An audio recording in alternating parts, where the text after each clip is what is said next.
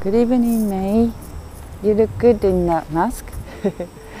um, this morning, I shared a story with you about M- Mimi. She had her first day out. That was a, a true event. And then, sort of, uh, I have come up with uh, some idea uh, of making a new story.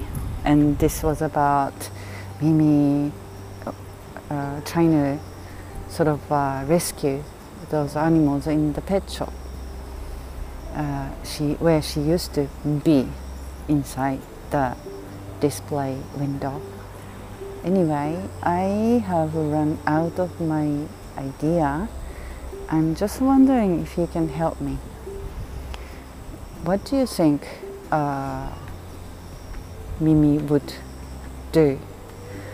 How would she save those animals? Is there any suggestion? I would appreciate your contribution. Thank you, Mei. I love you. Good night.